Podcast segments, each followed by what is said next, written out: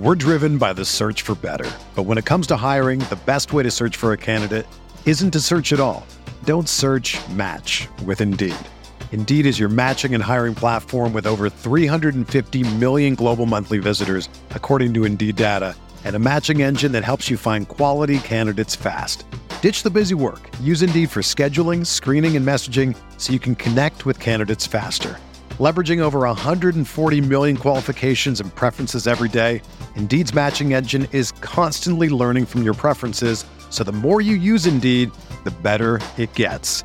Join more than 3.5 million businesses worldwide that use Indeed to hire great talent fast. And listeners of this show will get a $75 sponsored job credit to get your jobs more visibility at Indeed.com slash BlueWire.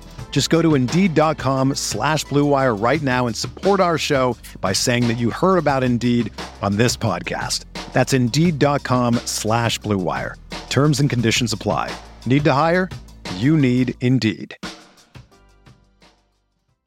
Arizona, Colorado, Indiana, Michigan, New Jersey, Tennessee, and Virginia. WynnBET is now live in all these states, and the excitement of Wynn Las Vegas has finally landed in online sports betting and casino play. For boosted parlays to live in game offs on every major sport, WynnBET gives you the tools to win. Sign up today for your risk free $1,000 sports bet. Download the WynnBET app now or visit wynnbet.com. That's W H N N bet.com to start winning. Blue Wire. Hello, everyone, and welcome to the Big Blue Banter podcast. I am the host, Nick Falato, and unfortunately, Dan Schneier cannot be joining us. He is enjoying some of the best barbecue that the United States has to offer down there in Texas. I really hope that he's enjoying it down there, and I'm sure we're going to chalk it up and talk about his trip once he returns to this glorious podcast. But we have to go over the 2022 NFL Scouting Combine that starts in less than a week. It starts Tuesday, March 1st and extends through Monday, March 7th. Look, I love the Combine. It's the underwear Olympics. Do I believe that some drills are overanalyzed? Yes. But at the same time, these drills are important because they do lay a foundation of what this player is capable of. And there have been plenty of times throughout the history of the combine where someone, you might have watched their tape and just thought, okay, this guy, a little ho hum, then they show up to the combine and they run a very fast time or they have a really quick three cone, and then that causes you to go back to their tape with a different eye and a different perspective. And sometimes that can lead you to different conclusions. So I do believe there is value in having all 32 teams, every evaluator in the NFL in one location for you to test under stressful circumstances, mind you. I do believe there is some value in that. Every evaluator from every team is not going to be able to attend your pro day. It's just not the way that schedule is set up with so many pro days concurrently running on opposite sides of the nation. So let's talk about these drills real quick. Let's dive into these drills. There are a few major drills that are synonymous with the combine. First, the 40 yard dash, then you have the vertical jump, the broad jump, the 20 yard shuttle, the three cone drill, and the bench press. I think some drills are a little bit more important than others. And I also think the positional drills are probably the most valuable in certain situations, which are obviously position specific. You have the running backs who do all the receiving drills, you have the gauntlet for the tight ends and the wide receivers, you have the quarterbacks throwing a variety of different passes. But let's go back to those main drills, those core drills. The 40 yard dash, you run 40 yards, and from that, you can judge their 10 yard split, their 20 yard split. The 10 yard split is very, very important, especially for those pass rushers, because you want to see how quick they get off the line of scrimmage, how quick can they get up the pass rushing arc. So that's something that is evaluated, and I feel like it's a good tool to utilize. And if it checks out on tape, checks out on the film, then you have yourself a conclusion based on this said player and what he can do. So the fastest 40 yard dash ever in combine history was John Ross back in 2017. That was a 4.22 40. Not quite certain if there's going to be anybody with the capabilities of beating that, defeating that in this specific combine, but there should be some guys who teeter around that 4.29, 4.3 type of area. The vertical jump, that is a pure test of lower body explosiveness and your ability to explode through your hips and upward. There's no running, you're at a static position and you just jump through yourself essentially. And the highest vertical jump was actually 46 inches by defensive back Gerald Sensabaugh in 2005. I remember playing against that dude in Madden. I remember throwing a lot of passes to a lot of Giants receivers in Madden back when I was in high school, back in the day against Gerald Sensabaugh. Did not know he could jump through the building. The 20 yard shuttle is a way to find a player's lateral speed and judge their overall agility, similar to the three cone.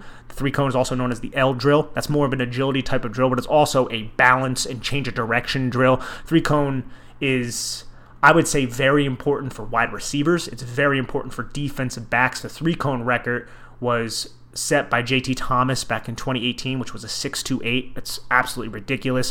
You go to some defensive linemen who have ran fast three cones, indicating that they're going to be really adept in terms of stunts, especially as a looper, your ability to change direction in close quarters. JJ Watt back in 2011 ran a 6.88. Sam Hubbard in 2018, I believe it was, was a little bit better than that as well. Barkevious Mingo in 2013, somebody who was judged as a bust but kind of stuck around the league as a role player for a while, ran a 6.84. And then DK Metcalf famously ran a slow, a really slow three cone. I think it was in like the seven fours. I don't have the numbers in front of me, and he resulted in him falling in the draft, which seems like it was probably a mistake and it was overanalyzed. The broad jump is another way to measure lower body explosiveness. Byron Jones has that at 12 feet and 3 inches, which is absolutely ridiculous slightly different muscle groups that are used, but you're still exploding through your hips, showing that lower body power. And it's a valuable measurement for every position, but when you look at offensive linemen who can really explode through their hips, that is a really opposite way to measure an offensive lineman's ability to explode off the line of scrimmage, specifically in the run game when you're moving forward. And then you have the bench press that's self explanatory. A lot of players have kind of come and gone and just absolutely dominated the bench press. The record is sent by Justin Ernest in 1999. It was 51 reps. Bench press is 225 pounds, how many times you could do it until all that lactic acid builds up, and then you cannot lift that weight anymore. Now, those are the drills. Spent couple minutes talking about them, but the main reason for the combine is not just to get everybody together in their underwear and run all of these drills.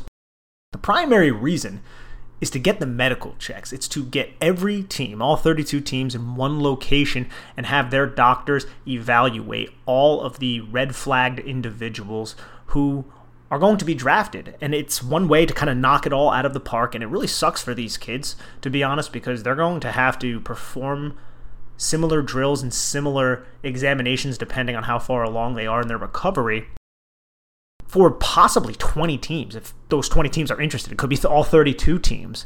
So that's kind of taxing, definitely tiresome for a lot of these players. And some of the players that come to my mind specifically on the offense, you have quarterback Carson Strong from Nevada, running back Zamir White from Georgia. He's somebody who was an excellent track star in high school, very, very fast. I'm pretty sure he ran like a 10 5 100 meter dash but he tore his ACL in both of his knees. This season, he was one of the primary running backs for Georgia. He definitely still has burst, wiggle, good vision, change of direction, his agility. He anticipates blocks really well, and I believe he cuts off of them well. I'm watching Georgia's tape right now, and I'm actually really impressed with Zamir White, but I think these medicals are going to be telling as to where he's going to be selected. I don't know if there's a chronic issue there. And I also think it could zap some of that elite athletic ability that he displayed back when he was in high school from a testing standpoint. So that could drop him in the draft. So I think this is a big week for Zamir White.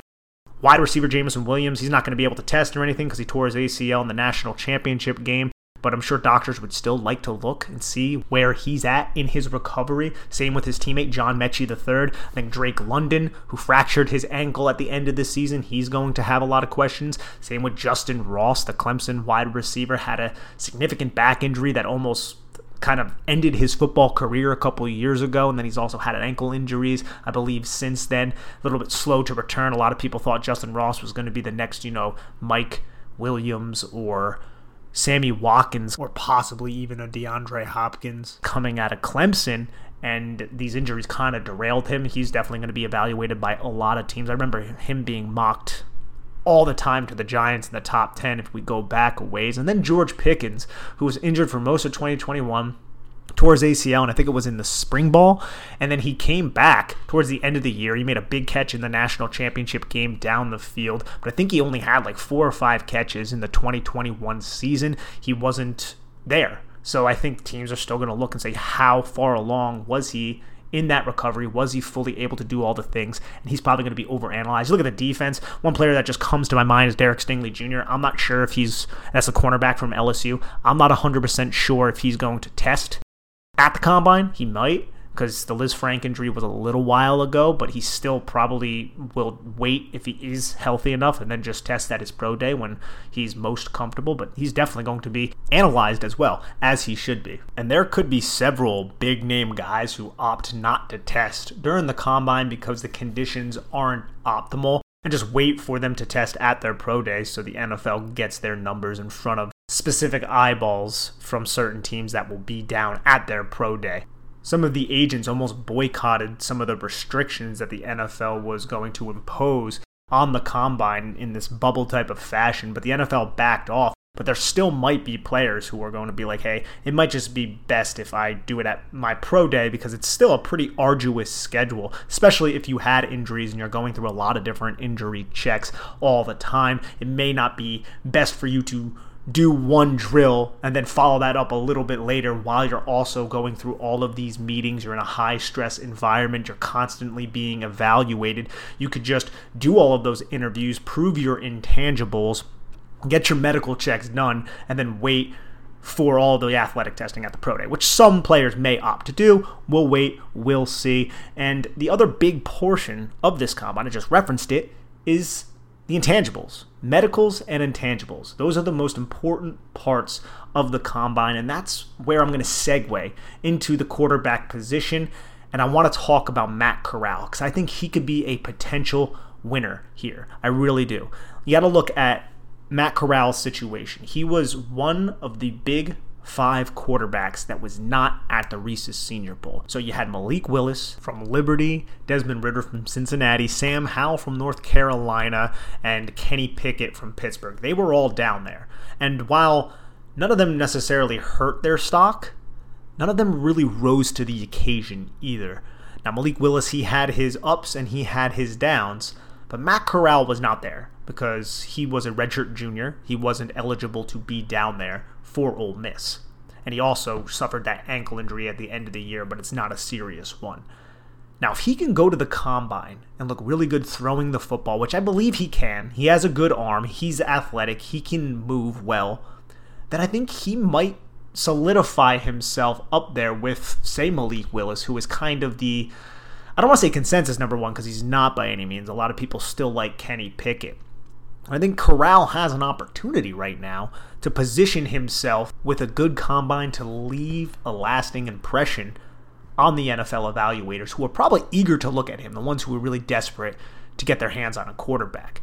Now, with Matt Corral coming from the Ole Miss system, it's not a conventional passing system, so he's going to have to prove a lot of things. Because, first, now I'm not speaking out of turn here, this has all been reported on he's talked about how he had a drinking problem at one point, and to his credit, to his character, he said that he doesn't drink anymore, and that's been rectified. But that's still going to be something people want to address. I think he had a bizarre story dating back to was either high school or early in college, where he got into a fight with Wayne Gretzky's son, which resulted in him transferring from schools. That's just kind of bizarre, and I think that could lead to immaturity questions. Now, I'm not saying Matt Corral is immature, but I know NFL teams are going to want to do their due diligence on a player who they're about to invest a first round pick in. And with Matt Corral, you can see it from an arm talent standpoint, you could see it from a mobility standpoint. But can he impress you on the chalkboard, on the whiteboard? Can he impress you with his leadership skills? And those are questions that can be answered at the combine. And he can answer them with really, really good interviews and with his ability on the field to show that he can make all the NFL throws. So I think he could come away from this event after not being at the Senior Bowl as a possible winner of the all season before the draft. I think that is something that can happen. Now, Matt Corral, he's not the biggest guy, but there's not a lot of huge quarterbacks down there at the combine. You're going to have Carson Strong there. Desmond Ridder's a big guy. You know, Jack Coan, he carries his weight well. Dustin Crum is there. He's another bigger guy. Then you have that six foot seven dude who's going to be down there as well, who we'll talk about in a little bit, the kid from southeastern Louisiana, Cole Kelley. But Matt Corral can make some money. And I think a lot of these quarterbacks can because it's still a tight race. And another one who I think is going to look excellent throwing the football is Malik Willis. You get that guy in underwear, man. He's a thick lower body. The way he can kind of run off platform and throw across his body.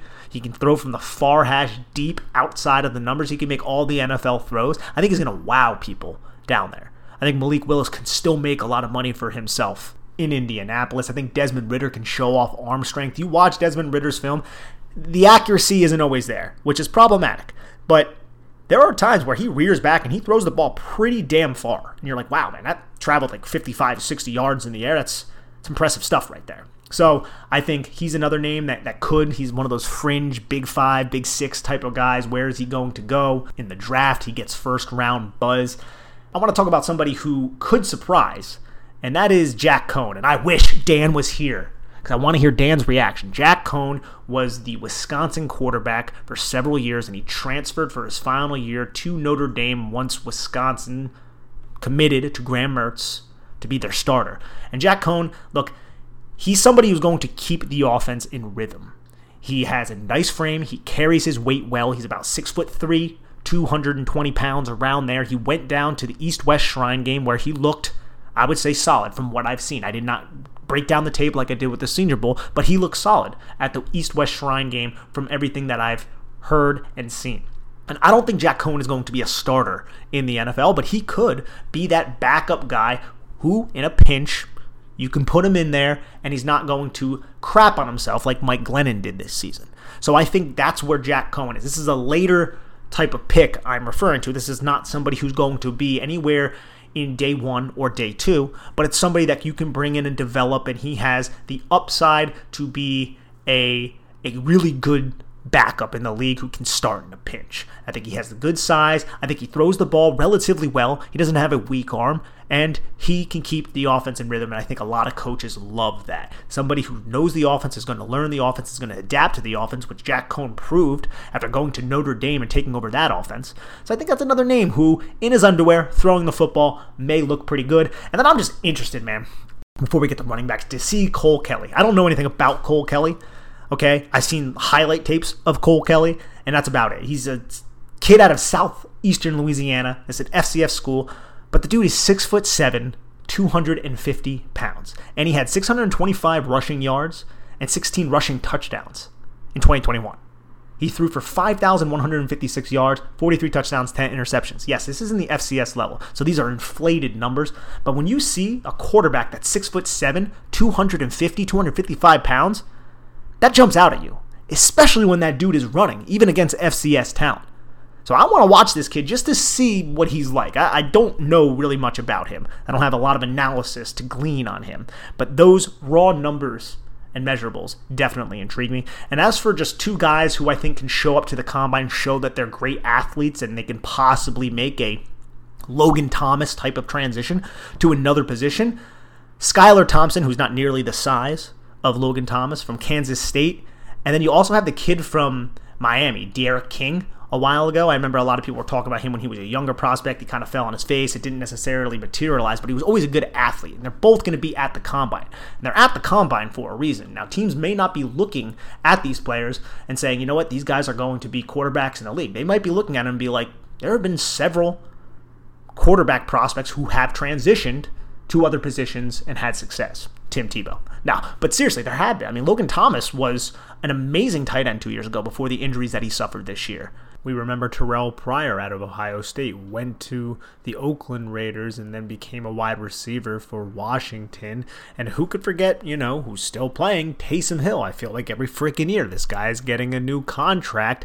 Now, he's still technically a quarterback, but he's used in a variety of different ways, very creatively, mind you. And there are others as well. So I think those guys and their athletic ability could also possibly make that transition to another position. And this could be a big week for them in a different type of way. You're also going to have Sam Howell down there. I know we brought him up. I'm not going to talk too much about the, the big names, the guys we kind of went over on the Senior Bowl podcast. Before we move on to the running back position, let's take a quick break to hear a word from our sponsors here at Blue Wire. What's going on, everyone? Football is finally back, and there's no need to exhaust yourself searching all over the internet to find Giants tickets anymore because TickPick, that's T I C K P I C K, is the original no fee ticket site and the only one you'll ever need as you go to find NFL tickets. TickPick got rid of all those awful service fees that other ticket sites charge. Aren't those terrible? Which lets them guarantee the best prices on all of their NFL tickets.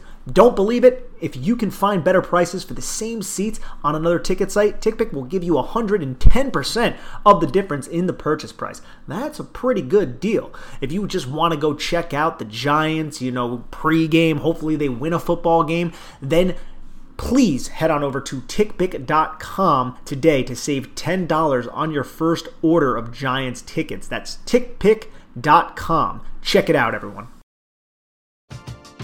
We're driven by the search for better. But when it comes to hiring, the best way to search for a candidate isn't to search at all. Don't search match with Indeed.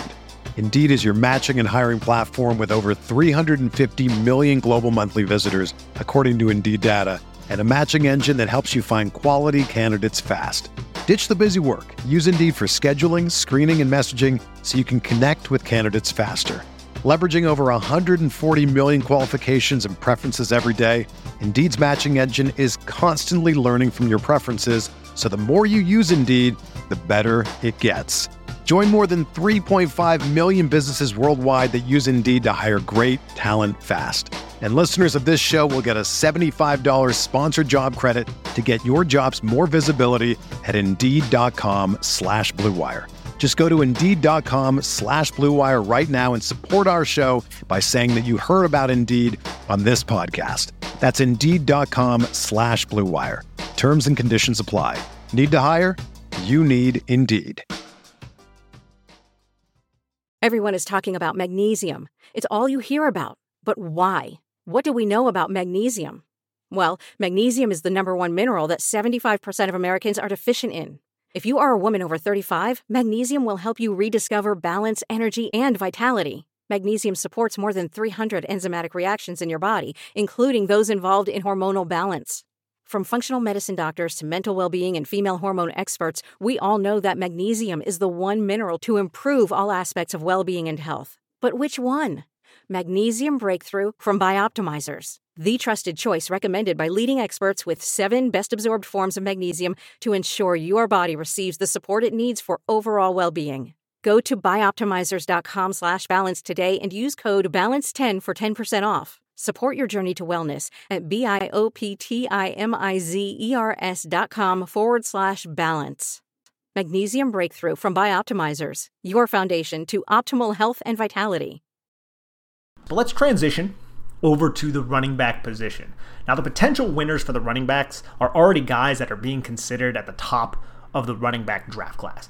And for me, that is, we'll start with James Cook from Georgia. This is Dalvin Cook's younger brother. This is a guy who was going to show up to these receiving drills and absolutely dominate them because that's what he did at Georgia. He was one of the better receiving running backs in college football. He worked in a rotation, but he caught 27 of his 30 targets for 274 yards and four touchdowns. And if you go back to that Michigan game, the playoff game, he had four catches on four targets for 112 yards and a touchdown. So James Cook, he's very, very explosive once he gets the football in his hands. He kind of glides similar to his older brother. I don't know if he's going to be the prospect that Dalvin Cook was, but I think he's going to test better. Because if you remember, during the 2017 draft, Dalvin Cook jumped 30 and a half inches in the vertical. He ran a 7.273 cone. That's in the 11th percentile. The vertical jump in the 10th percentile. And what happened to Dalvin Cook? He slipped a little bit in the draft. Now, he was still drafted on day two, but he slipped a little bit, and now he's one of the best running backs in the league. Now, I don't know if James Cook is Dalvin Cook. I don't believe he is, but from everything I've seen as I'm going through Georgia's offensive film, is every time he's out there, man, you have to pay attention to him. And he's quick and he's explosive and he can beat you with pure speed. So I think he's going to test well and he's going to look fantastic in the receiving drills because they're going to use him on the wheel route. They're going to use him vertically, and he's going to be able to show off the hands, the ability to high point, the concentration, and the tracking that is going to get him selected somewhere on day two. And I feel the same way about Kyren Williams, the running back out of Notre Dame. He's somebody who was even more involved in his offense in terms of being a receiving threat, a three down type of guy. He had 45 targets, caught 42 of them. That's a 93% catch rate. And again, it's not like his A dot is all that high, but he's still catching a lot of these footballs good concentration. He had 359 yards and three touchdowns. In 2020, he caught 35 of his 43 targets for 311 yards and a touchdown. And he, again, you get him in space, you allow him to run routes. He runs crisp routes. He can sink his hips, he can explode in, he can explode out, and then he concentrates and plucks the ball out of the air. It's not a unnatural way to catch the football. He's not a body catcher. He has the hands to do it. And I think him and Cook are two guys who are going to pass the eye test in Indianapolis in Indy drills. So I like both of those guys. That's not saying all that much because they're both highly regarded running backs right now. I also think Rachaad White could be a winner here because Rachaad White, he's explosive. Now, this is the Arizona State running back. He went down to the Senior Bowl and he looked good. By my estimation, everything I saw, I thought he looked good down there. He's somebody else who was wildly involved in Arizona State's offense. 48 targets, caught 43 of them for 456 yards and a touchdown. Really, really good receiver. He's a bigger back. He's about six foot one ish, six foot two, 210 pounds, around that kind of size.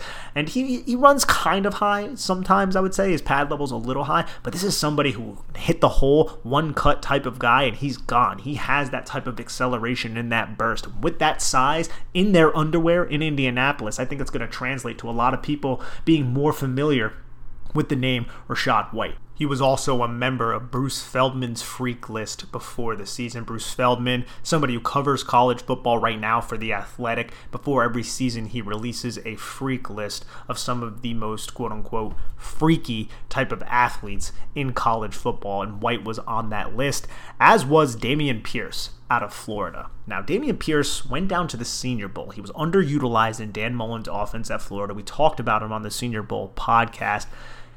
And he went down to the Senior Bowl, and everyone was talking about him because he made a bunch of impressive plays in pass protection, but he was also running really, really hard, hitting the hole with burst, acceleration, changing directions, reacting to what he sees. He just looked really good in the drills. And I don't think the Senior Bowls, other than the game itself, is ever really the, the best way to display your talents as a running back because yeah, it can show vision and decisiveness. It doesn't really show the physical aspect of it, but you watch Dameon Pierce and then you see his size, you could see the contact bounce. You could see the ability for him to just knock players back at the point. I mean, he's five foot nine, 220 pounds. This is a bowling ball. He may not run like a Trestan Ebner from Baylor or a Tyler Badie from Missouri, but if he can get in the four fives at that size with his running style and his physicality, that's not too bad. A lot of people project him to run somewhere in the four sixes, so I'm hoping he falls somewhere in that four five type of range, which isn't all that fast. And that also kind of leads me to players with similar builds. Tyler Allgeier from BYU and Iowa State's Breece Hall. Now with Algier, this is somebody who he's 5'11, 220 pounds. He's around there, a former linebacker, so he's a little bit new to the running back position. But this is somebody who can potentially run 4 4. He was one of the best running backs in the nation in terms of yards after contact. He has that physical brand of football. And if he runs a 4 4, and I haven't gotten to his tape yet, and I'm actually excited to, but if he runs a 4 4 with the ability to run through these arm tackles and lower his shoulder and be a body mover, he can make a lot of money for himself. And I'm interested to see where Breece Hall measures in at. He wasn't a Senior Bowl guy. He's listed according to PFF. This is the Iowa State running back at 6'1, 220 pounds. He was uber productive for Iowa State. He had over 20 touchdowns in both of the last two seasons. In the last three seasons, he has 50 touchdowns, four fumbles, just under 4,000 yards. And again, this is in the Big 12. Remember, they're a much quicker type of offense, so some of the production is inflated. But I think a Breece Hall at that size also runs really quick in the 40 yard dash while also showing that he can change direction in the three cone and in the 20 yard shuttle while also looking good. In those receiving drills, he could also do well for himself. I think this running back position is interesting. I think there are also guys who are going to be available on day three. Now, some of these guys I've been talking about might be available on day three. Running backs tend to get pushed down the board a little bit. But I think a guy I mentioned a little bit earlier, Trestan Ebner out of Baylor, is somebody who is interesting. This is a, a track athlete. He has 4 4 type of speed. I think teams are going to be interested in him as a kick returner. He had two kickoffs, returned for a touchdown back in 2020. He also had one last year, and he was also used as a receiver. Baylor was always trying to get him into space. He had 33 targets, caught 26 of them for 294 yards and two touchdowns. One of those touchdowns went for 41 yards. He had the other one that went for 61 yards. So if you get this guy in space, man, he is gone. A lot of teams are going to be interested in this dude in terms of his special teams ability. And again, that's Trestan Ebner. You also look at his ability to rush the ball. It's pretty solid as well. I mean, he had 209 snaps, but he only received the ball 150 times for 778 yards. It's an average of 5.2 yards per carry. Again, this is in the Big 12. Keep that in the context. He had two touchdowns, but he had four fumbles. Now, he only had one fumble prior to that. This is somebody who exercised his extra year of eligibility, but he did put the football on the ground four times. And that's something people are going to be a little leery about, as they should be, because that is a lot of times to fumble in one season. Another interesting player to note also had fumbling issues, had three in 2021, but only one prior to that, is Snoop Conner out of Ole Miss. This is somebody who had 130 carries for 642 yards and 13 touchdowns. He's about 5'10, 220, 215 pounds. And I'm interested to see how he tests as well. He's a little bit more of an upright runner, kind of reminds me a little bit of a younger Latavius Murray, like a an Oakland Raiders Latavius Murray, to go back a couple years. But this is somebody who is a thick back with speed. He has a really cool name. I mean Snoop. So I'm really interested to see how he performs as well. We're kind of digging deeper. These are also, you know, not all these guys might not even be drafted. You know, so I'm going after guys who are going to be those day three picks. The Giants might realistically look into an option at the end of day two into round four, round five, depending how all of this shakes out. And I think some of these names are interesting names to note. Some of them can complement Saquon Barkley well if Saquon Barkley is still with the team,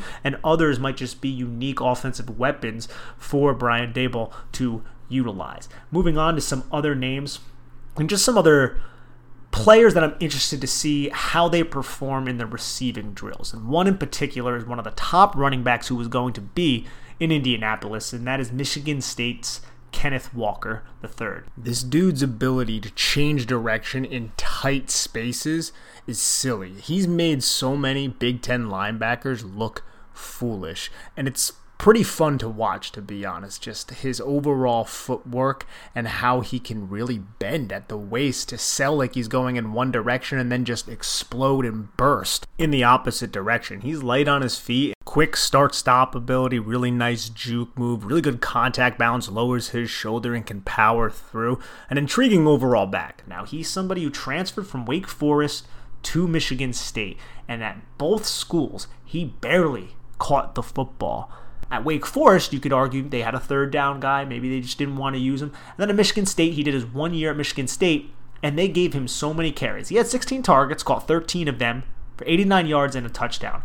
But that offense ran through Kenneth Walker III. And the fact that in college they didn't really want to give him a lot of receiving work gives you some pause. You start to wonder what why is that? Because you're somebody who had over 30 carries multiple times.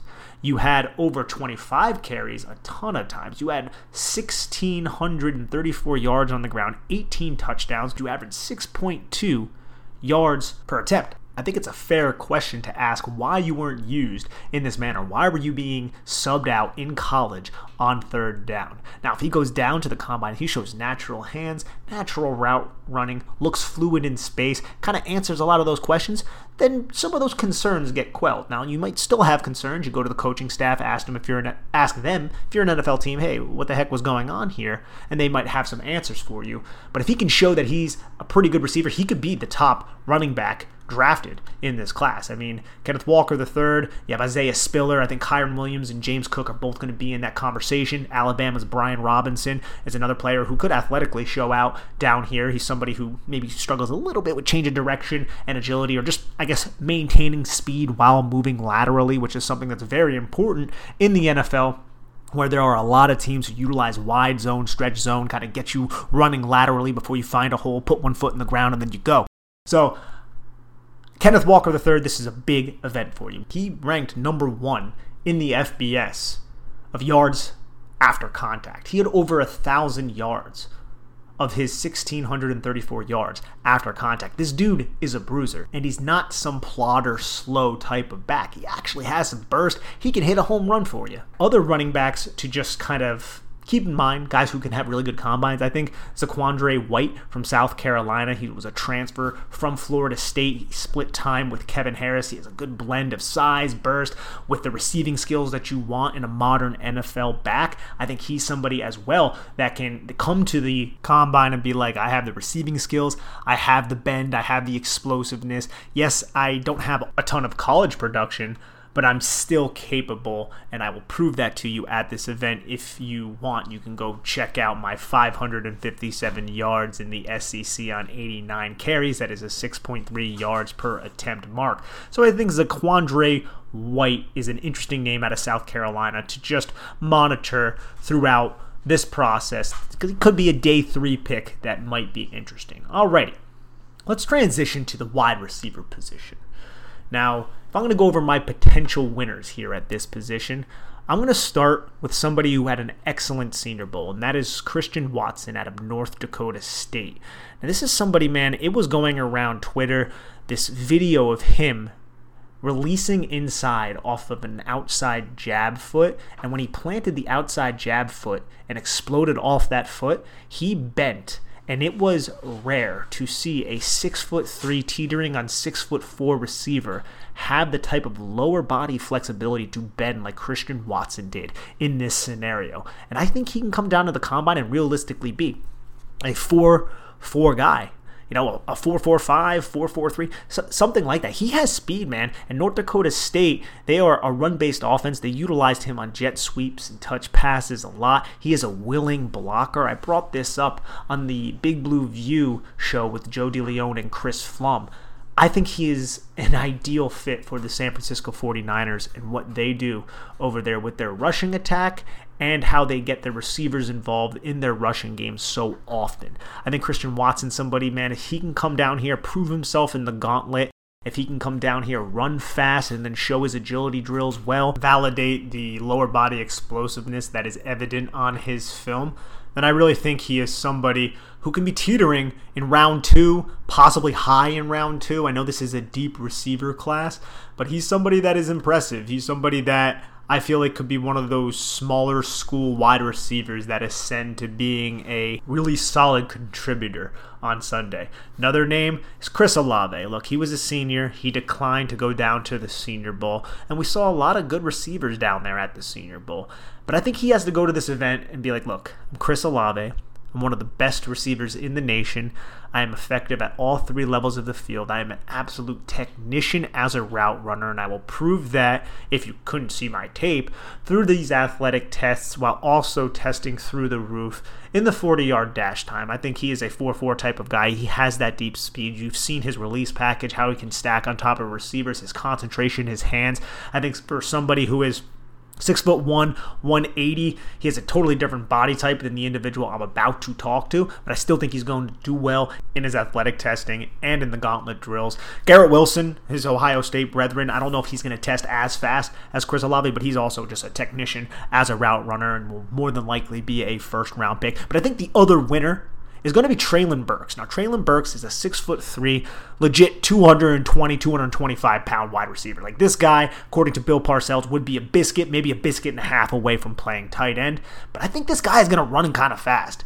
I think he might crack in the 4 4s. That's what a lot of people that I respect are saying. You turn on the tape, he's outrunning really fast defensive backs. He's not getting tracked down from behind, which is something we see all too often at the NFL level and in college. And this is down in the SEC. He plays for Arkansas. Treylon Burks, he has like 11 inch hands. This guy's hands are ridiculous, huge catch radius, great contested catch type of receiver. He's definitely someone who's going to kill the gauntlet. I mean, with those hands, they're like freaking magnets to footballs. But I will say one thing that could hinder his draft stock, because he could realistically be the first receiver off the board. But I think something that can hinder his draft stock is that three cone. I'm not 100% certain how he's going to be able to do those 90 degree cuts. How fast can he sink his hips in and out of breaks? Can he quickly decelerate and then explode out of that break? Those are going to be questions that the three cone can help answer. And I think Treylon Burks, if he can answer that adequately, I think he's going to impress a lot of people with his speed in his underwear with the 40 yard dash. And then his vertical and his broad jump should also be pretty darn impressive as well. So i think he could come away from this as a winner. Because again man there is no true number one wide receiver with Jameson Williams having a torn ACL. I think Treylon Burks could go number one. I think Chris Olave could. I think Garrett Wilson could. I mean, people are talking about Drake London possibly going number one. I have some concerns about Drake London, the USC wide receiver, six foot five, 210, 215 pounds, another big body type of guy. I'm not 100% certain what his separation ability will be like at the NFL level, and he also is dealing with a fractured ankle, like we mentioned before. But he a lot of outlets are saying could possibly go number one. So a really good combine could separate some of these guys. And that's why it's so important. The wide receiver position is extra fun because of that gauntlet drill where wide receivers have to maintain running a straight line. So that's going to take concentration and body control to run that straight line while turning and pivoting at the hip to look each way while locating a football that's already coming at you and then plucking it out of the air. That is a tough drill. I always wanted to do that drill, but I know I would look absolutely terrible and uncoordinated if I ever tried it. So kudos to these individuals. Other players, though, that I want to go over from the wide receiver position, I think Jahan Dotson, he's another one who's probably going to do really well in the gauntlet drill. He is the wide receiver out of Penn State. He's somebody who's kind of teetering on the first round type of talk right now. I think he could realistically slip into the back end of the first round. Maybe the Kansas City Chiefs want to find somebody that can plug in the slot. I know Dotson played a lot of boundary at Penn State, but I think with his craftiness as a route runner, you put him in the slot opposite of Travis Kelce and Tyreek Hill just stretching the field. You could throw in Byron Pringle or Mecole Hardman or whoever at that point that would be really, really dangerous for opposing defenses to try and defend with Pat Mahomes throwing the football. I think Calvin Austin third, the kid out of Memphis, is another player that could just run really, really fast. He was very impressive down at the Reese's Senior Bowl, just blazing past defensive backs, very, very shifty in space. Should have a really good three cone, and I think he can continue his ascension in the offseason. Now he's not going to be everyone's cup of tea. He's about five foot seven, 170 pounds. He, he's not the big biggest guy, but he can certainly fly. I think another player that can fly, and he showed this at the Senior Bowl in one on ones, and you turn on the tape and you just know his background as a track athlete, is Rutgers Bo Melton. I think he's somebody who could run a really fast 40 and impress a lot of people and possibly earn himself a draft slot towards the end of the draft as a special teams contributor who could eventually work his way onto the football field. Other players that are going to be really fast down here is Tyquan Thornton out of Baylor. This guy was an incredible track athlete out of Booker T. Washington High School in Miami. He ran a 10 500 meter and a 2107 200 meter dash. Thornton had 941 yards and 62 catches off 98 targets for 10 touchdowns for the Baylor Bears. Another player is Michigan State wide receiver Jalen Nailor. Unfortunately, I'm sure Rutgers fans remember him. Guy dropped a three burger on him last year. He's another one who should probably run really fast. Another track star, 10 700, 21 5 7, 200 meter dash. He had 38 catches, 75 targets. Not a great catch percentage right there, but not a great passing situation at Michigan State for 692 yards and six touchdowns. Those two players could be the players that run the fastest 40s out of the offense. There's Tariq Woolen for the defense, which we'll go over on another pod, who could break that record realistically. He's a really, really quick player. Other players I like, Wan'Dale Robinson out of Kentucky. This is somebody who transferred from Scott Frost's offense at Nebraska to Kentucky to play with Liam Coen, who was the offensive coordinator of former offensive coach, a disciple of Sean McVay, who is now leaving Kentucky to go be the offensive coordinator for the Los Angeles Rams. So Liam Coen, a bright offensive mind. And when you watched Kentucky's offense, you could see it. They had power rushing elements in the sense that you have Darian Kinnard, you have Luke Fortner. You can bully guys off the ball, specifically with Kinnard, who was their tackle, was their right tackle. But they ran some zone and they like to get the football out of their quarterback's hand quickly. They like to stretch the field. There were a lot of Rams and Sean McVay type of elements with that offense. And Wan'Dale Robinson was the focal point of the offense in 2021. Robinson was targeted 140 times, had 104 catches for 1,342 yards and seven touchdowns. And I think it's cool to relate Wan'Dale Robinson to Kadarius Toney because there's a lot of comps coming out right now that they're very similar players, and I could see it. They have similar builds. They're not very big, but they have you know solid size. They're adequate size. They're both very very quick, very very shifty. I would say Wan'Dale Robinson has better deep speed on tape, even though Kadarius Toney has really good deep speed, but Kadarius Toney, as shifty as Wan'Dale Robinson is, Kadarius Toney, I think, even has better change of direction than Wan'Dale Robinson. But I could see how the two players are similar. And Wan'Dale, he was just uber targeted, the focal point of that offense, and I think he can realistically be picked somewhere in day two, probably earlier in day two, even though, like I said before, this is a deep wide receiver class. Another wide receiver that I haven't gotten to watch yet is Western Michigan's Skyy Moore, but I'm excited to see how he tests because this is somebody I hear a lot of people raving about. I got to get around to his film at some point but I hear a lot of good things. And there's also a later round guy that I want to discuss, and that is Devon Williams out of Oregon. I think this player, he has a similar build, and stylistically, he is a little bit akin to a player like Drake London, the big receiver. They both have similar builds. I would say Drake London's a little bit bigger, but I think Devon Williams, man, he, from what I've seen from Oregon's offense, he's sudden in and out of his breaks. He may not have that super speed, but if he tests well, does well in the gauntlet, I think he could be that big bodied X receiver teams might target on day three, which is where he will ultimately go. He only had 35 catches this year for 557 yards, four touchdowns. But you throw a jump ball to him, he can use that big body and that big frame. He's listed at 6'5, 207. He'll climb that proverbial ladder and pluck that ball away from that frame. So, day three type of pick and one with a good combine who could really interest a lot of teams because of the value that he is going to present. I mentioned Justin Ross before and how he was a potential top pick, and a lot of future mock drafts a while back, but then he had the back injury to his spine that almost ended his football career. He returned, was dinged up a little bit with ankle injuries. Ross, another big body receiver, six foot four, 210 pounds. This combine is going to be really important to him, specifically from a medical standpoint. I have no gauge on where he is going to end up being selected, but still, I'm interested to see what his story is and how NFL teams are going to view him with such a extensive medical history. All right, tight ends. Now this is really important to the New York Giants because the New York Giants got Kaden Smith.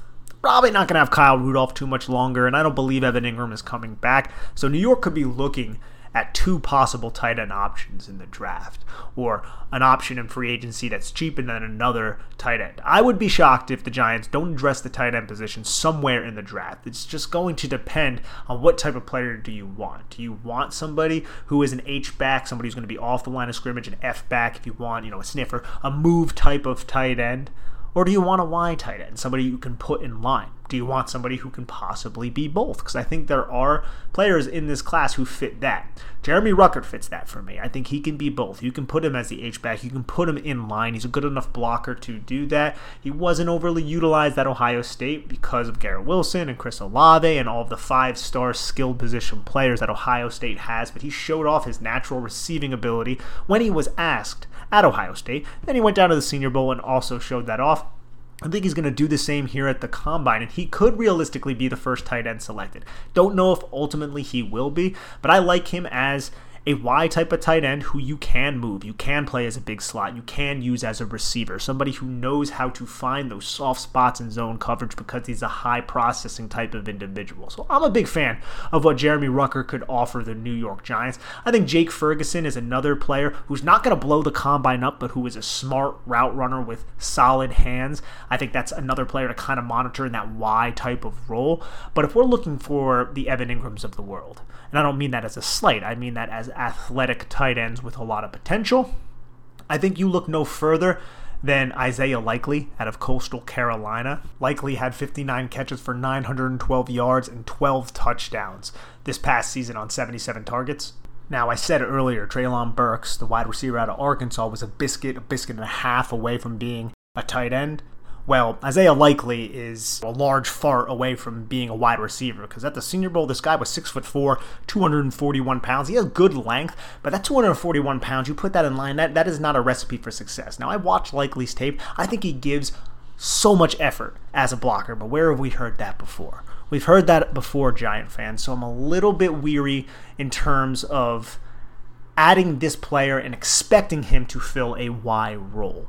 Now, I will say, if you want to add him and use him as a mismatch type of player, something else we heard, and it was never optimized with the New York Giants in terms of Evan Engram, I can be talked into that because I see the raw receiving skills and the really impressive athletic ability that Isaiah Likely displays. And I think he's going to be able to do that and show that at the combine. So he's somebody I'm going to be paying attention to. Just wish he was a little stronger two more athletic tight ends who used to play wide receiver that interest me. One being Greg Dulcich from UCLA, and the other being Cole Turner from Nevada. Neither are going to be elite guys in line, but Dulcich, he had 42 catches on 65 targets for 725 yards and five touchdowns. Went down to the Senior Bowl and was making impressive catch after impressive catch and showing the ability to pluck the ball away from his frame, concentration, making catches through traffic, doing it at all three levels of the field. He was probably I would say the tight end at the Senior Bowl that made himself the most money because he was somebody who I don't want to say was relatively unknown, but he wasn't being discussed with the Trey McBrides, the Jeremy Ruckerts, the Jalen Wydermyers of the world. And now he's moved up because of that Senior Bowl performance. And I think he can continue to build on that because I think he's going to run fast and I think he's going to test well in all the agility drills and all the movement drills and with the lower body explosiveness. So I like Dulcich and I think Cole Turner, maybe a little bit after Dulcich, is somebody else who is going to test well and prove that he is a good receiving threat as a tight end. Now, I don't love his inline blocking either but he is somebody who was catching passes from Carson Strong at Nevada, had 93 targets, caught 62 of them for 677 yards, and was a really good red zone threat with 10 touchdowns. He had four games with two touchdowns in 2021.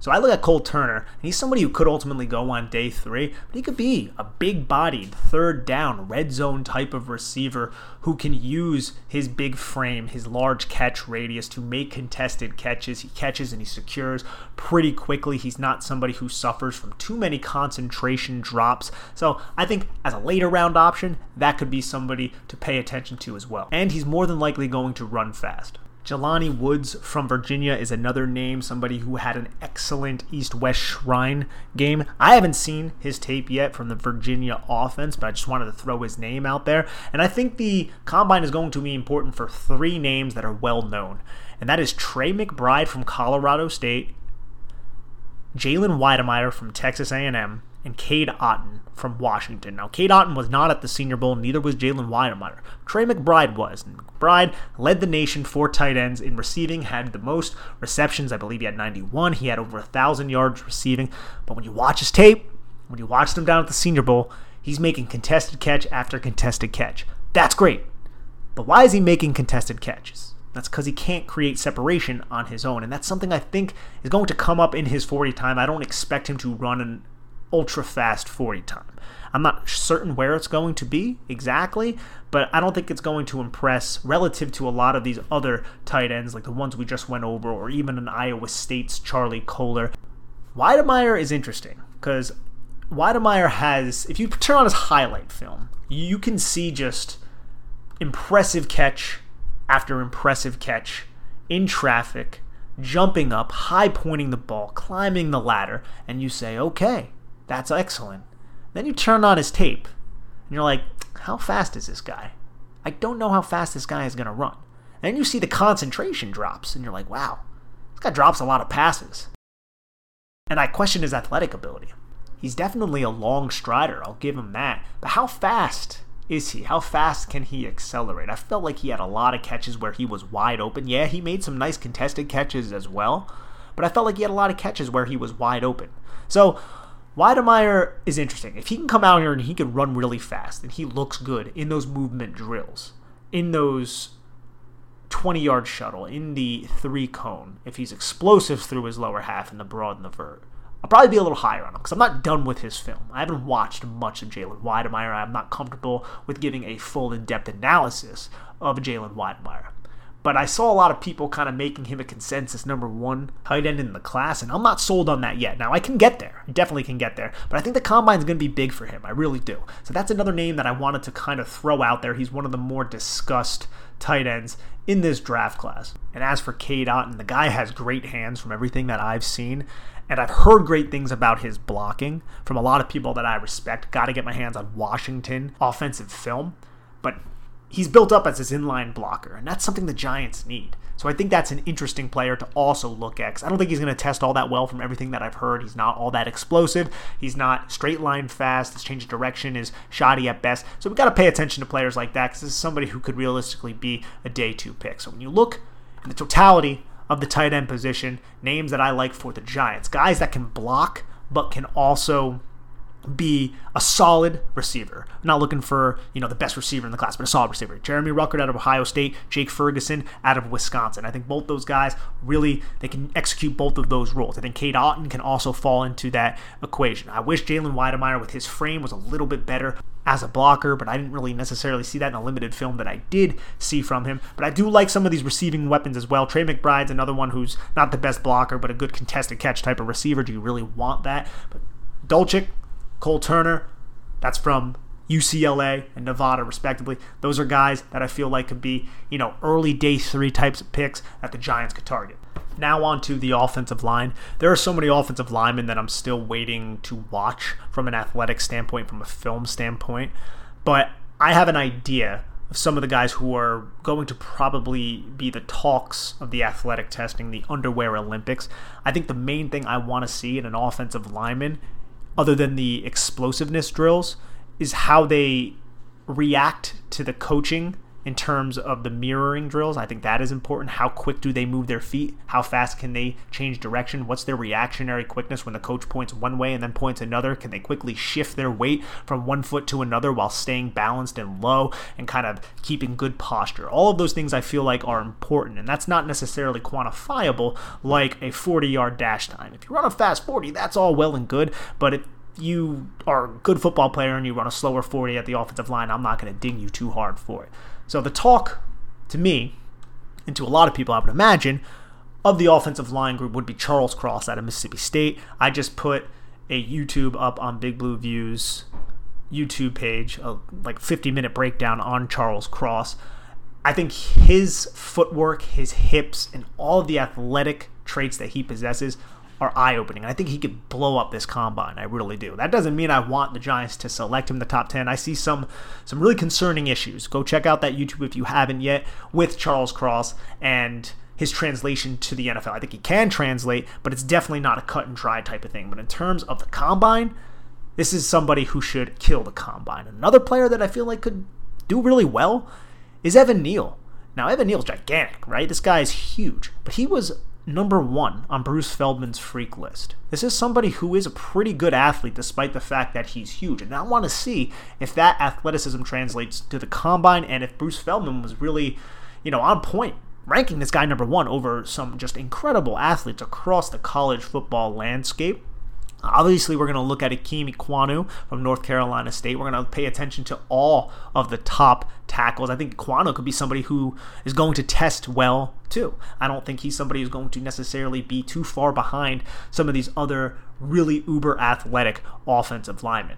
Other names that I'm interested in paying attention to in terms of the tackles is Daniel Faalele out of Minnesota. This is somebody who's six foot eight, 380 pounds. What is he going to weigh here? Is it going to be less than what he weighed at the Reese's Senior Bowl when he showed up there, six foot eight, 387 pounds? Is he going to try to cut in order to execute better in these tests. I'm looking forward to that. Now, I'm not 100% certain on Faalele's transition into the NFL, but if he can look really good in those mirror drills, I think that's something that's going to help him. Can he display the foot quickness? I felt like he was beat around the edge a lot in the Senior Bowl. I feel like he's going to struggle with speed at the NFL level.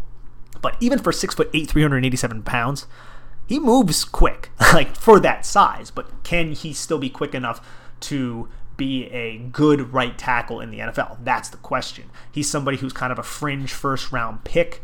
who's kind of teetering between the first and the second round. The Giants do overlook the tackle position. Would they be looking at someone like him or someone like the next player that I'm about to discuss, who I think is going to show up to the combine and absolutely blow it up. And that is Bernard Raimann out of Central Michigan. This is a former tight end who was growing into his body as a tackle. He's not technically refined right now. Sometimes he from what I've seen, haven't seen enough film, but I, have seen people get into his outside shoulder pretty easily using wider angles. I think, from an athletic standpoint, from what I've seen from his feet and his hips, it's very, very interesting. You look at his background as a tight end, you know he has the movement skills. We've seen Brian O'Neill make that transition, the former Pitt tight end who transitioned into tackle and then was a high pick by the Minnesota Vikings.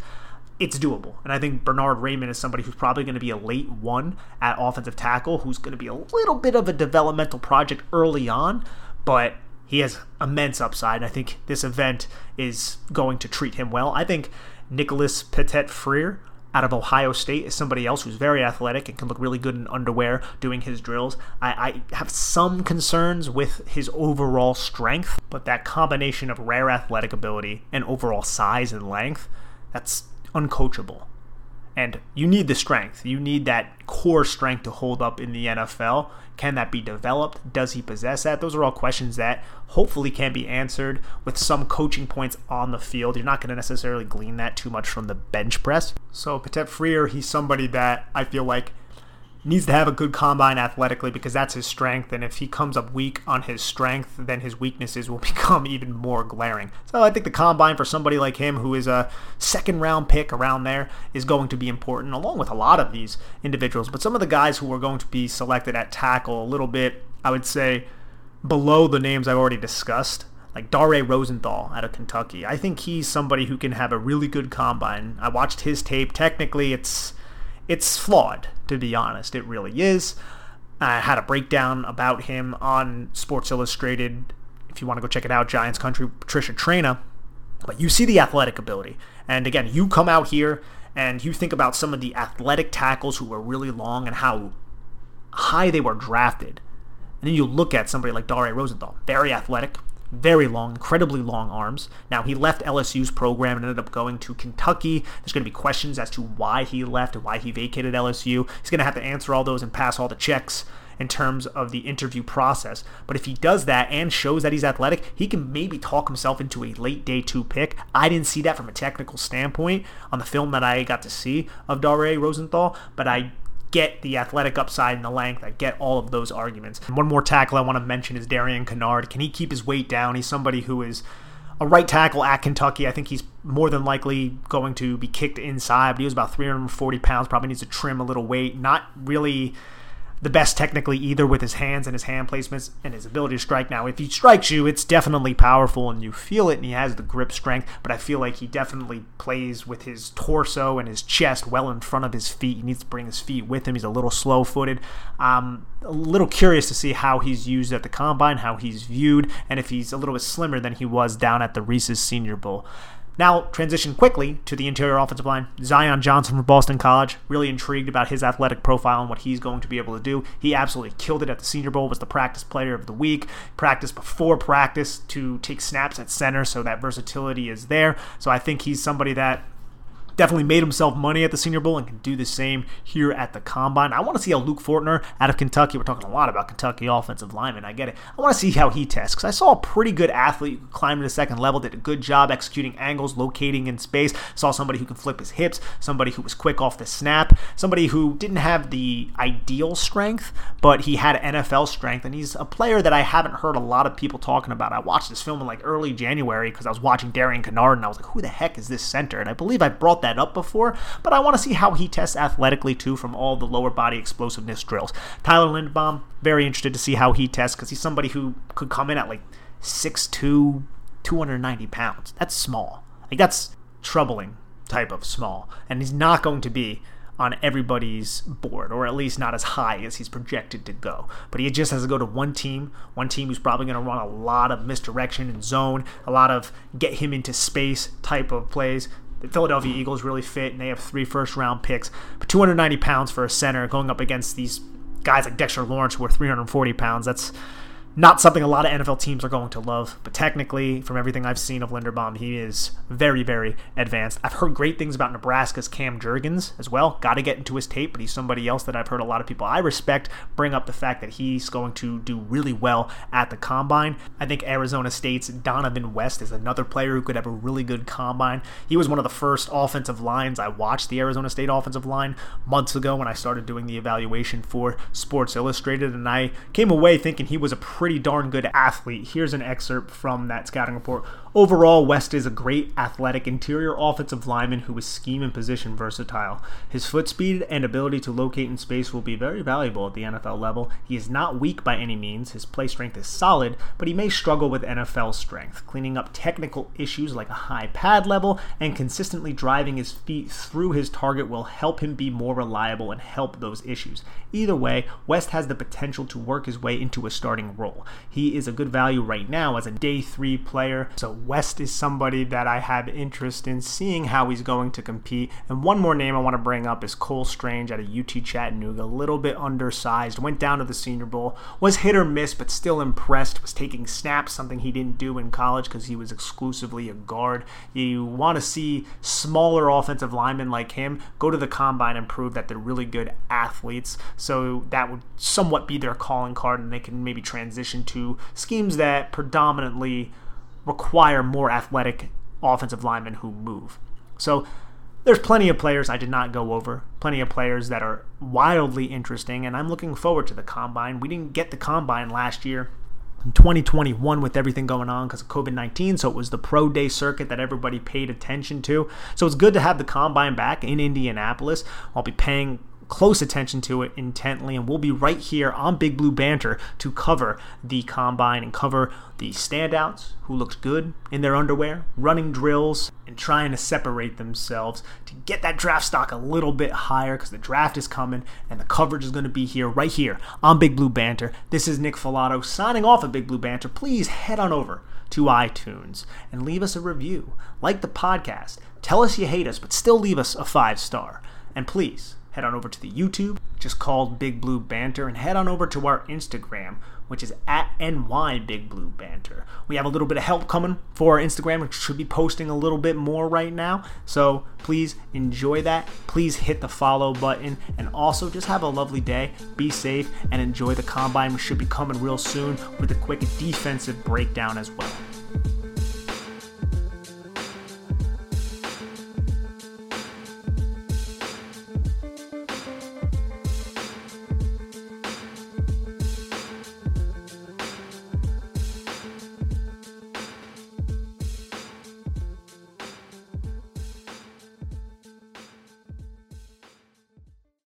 The headlines remind us daily the world is a dangerous place. The elites in charge say everything's fine, stop noticing. But you know better. And your gut knows that time is short to prepare for a world that is four missed meals away from chaos. My Patriot Supply has helped over 3 million families become more self reliant and is the company Americans trust to prepare. Go to mypatriotsupply.com and secure their best selling three month emergency food kits. Each contain delicious breakfasts, lunches, and dinners, averaging over 2,000 calories per day.